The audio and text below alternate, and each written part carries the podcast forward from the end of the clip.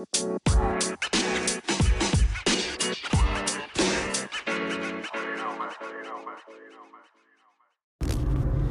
everyone, it is Dr. Brad Poland here with the Strong Back Docs podcast.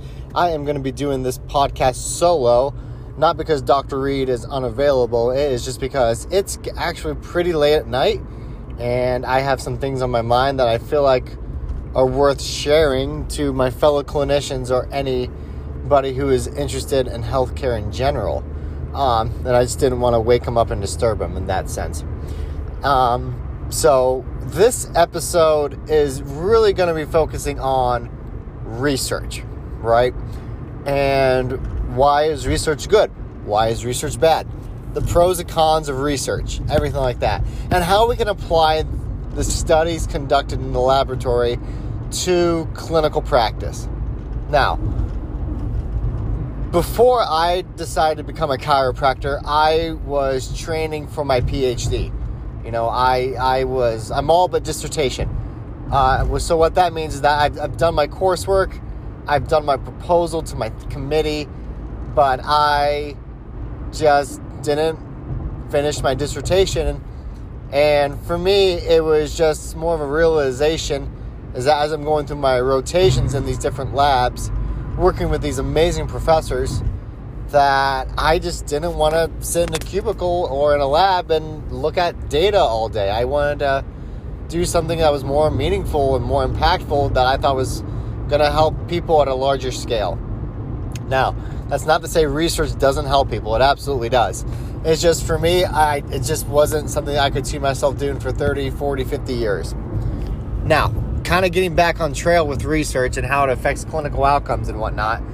Um, a lot of what insurance will reimburse off of for practitioners is evident has to be evidence based and backed up with research and a lot of colleges are training in that approach which is phenomenal you know there is this this aspect in healthcare called evidence based care and is a triage if you will of three different pillars one is what does the most current research suggest then there's also clinician experience, and then patient want and needs.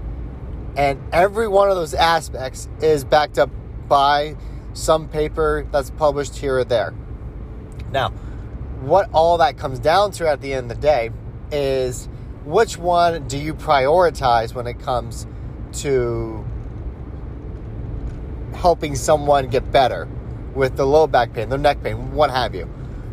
And how I approach it initially when I started practice was that clinical research was the best thing out there. And then it was going to be patient and needs, fo- followed up by what the what my experience came through. Now, as I've matured myself into a cl- into a clinician with more practice underneath my belt, with much more experience, it's shifted significantly in the opposite direction. So now it's more of based on my experience as a clinician, what I've seen works, what I've seen has not worked, and then what the patient wants and needs on what the current research suggests. Now, before I have a lot of students come after me and say that I'm not an evidence based clinician, just hear me out for a minute. What I'm going off of from this aspect is going to be real world experience as in a, as in a notion of what the patient really wants and needs, right? Now, there are some things that I will follow research to the ends and overs. Like, there's research suggesting that if a patient goes and gets an MRI of the low back and they see disc bulge, there's about a 75 to 85% chance that they're going to have low back surgery. That's unnecessary. That's going to be a cost burn, most likely putting them into some sort of financial uh, issue that they're not going to be able to dig themselves out of. That's something we want to avoid 100% of the time. Now, there's also research out there that says chiropractic and physical therapy helps people with low back pain from taking an opioid prescription.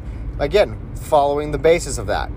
There's also research out there that says rehabilitation with exercises is going to be one of the best ways to help treat low back pain. But let me ask you this then. Based on that research, that is the truth. But if a patient comes up to you and says, I don't want to do exercises, and you try to force them to do exercises, based on what the research suggests, it says that the patient is not going to get better and you're just going to waste your time and their time. So, what do you do? Do you not follow what the research says about how rehab helps patients? Or do you force them to do the exercises and then have that aspect of a negative outcome? Excuse me. So, what I'm trying to make and trying to instill in a lot of interns that I've had throughout the past few weeks, picking my brain about practice, asking me how they can approach patient centered orientation and care and whatnot, is you know, you really got to follow your gut and kind of see where it takes you. Some things, research isn't always going to back up. You know, the, re, the, the reason why scientists perform research is to reduce uncertainty. Are they able? Are they all? Are they ever going to be able to find 100% truth in something? No, they're not. You know, there's some things that they're never going to be able to prove 100%, and that's just the cold hard, cold hard facts of research.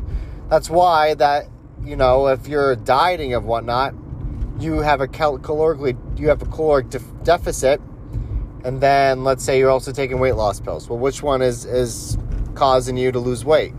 You know, that's what research really looks at. They look at one of the two. They don't really look at a multifactorial aspect because that requires a lot of data, a lot of time, a lot of money, and a lot of people just really don't have time for that kind of study.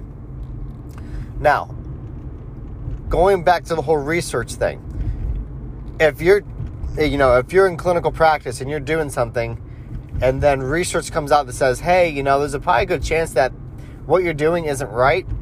Like an example of that is for years, years, years, practitioners are using electrical stimulation to help reduce pain, uh, and saying that it helps helps reduce uh, the infl- inflammation and pain relief and whatnot. Um, but research is coming out saying that well, those with chronic pain, you're not really doing much at all with it. But people still use e-stim for chronic pain patients. So is, is, is that ethical? Is that right? You know, that's that's kind of a debate for everybody to use. You know, some of the research coming out is saying that you need to use uh, some sort of counseling therapy to help with chronic pain because it's more of a psychosocial issue rather than a physiological aspect. So, just so the message that I'm trying to get across to everyone, if you will, is more of research evidence based models. They have their flaws you know. Now, I'm not saying that, and if anyone follows the chiropractic profession, there is this huge quarrel between evidence based chiropractors like heavy, heavy, heavy research based folks and the folks who are the innate driven vitalistic practitioners. You know, I, I feel like to be a, a well rounded clinician, you, you, whichever approach you take, you're going to help the person at the end of the day because they're avoiding surgery and they're not taking a prescription opioid to help deal with pain. And I say, regardless of what profession you're in, that's a win win. But I don't think it's wise to steer hard one way or the other because you're narrowing your mind into thinking that your way is the best way and you're not really open to different ideas from what other practitioners have done from their experiences in practice. And you know, I hate to admit that I was the same way when I first came out of school, but I've slowly matured, I'd say, into a new practitioner that is more open to different ideas, to different approaches, and how to help patients. You know, I had a great mentor in undergrad who always told me, you know, one plus, um, you know, one times two is two, and so is one plus one. You know, there's there's more there's more than one way to get the right answer, and having that mindset will really help you out in the long run. It's going to save you from stress, from trying to make yourself feel like you're this great person, but it's also going to, at the end of the day, ultimately help the patient.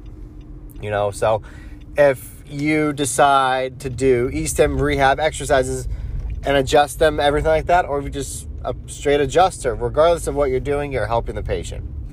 So, all right, that's all I have for you guys. Like I said, at the end of the day, with this kind of podcast, it is just getting across the message that research has its limitations. You can't control everything inside of a lab with real world experience, and that research is made to be disproven every now and then which is why research's main intention is just to simply limit uncertainty.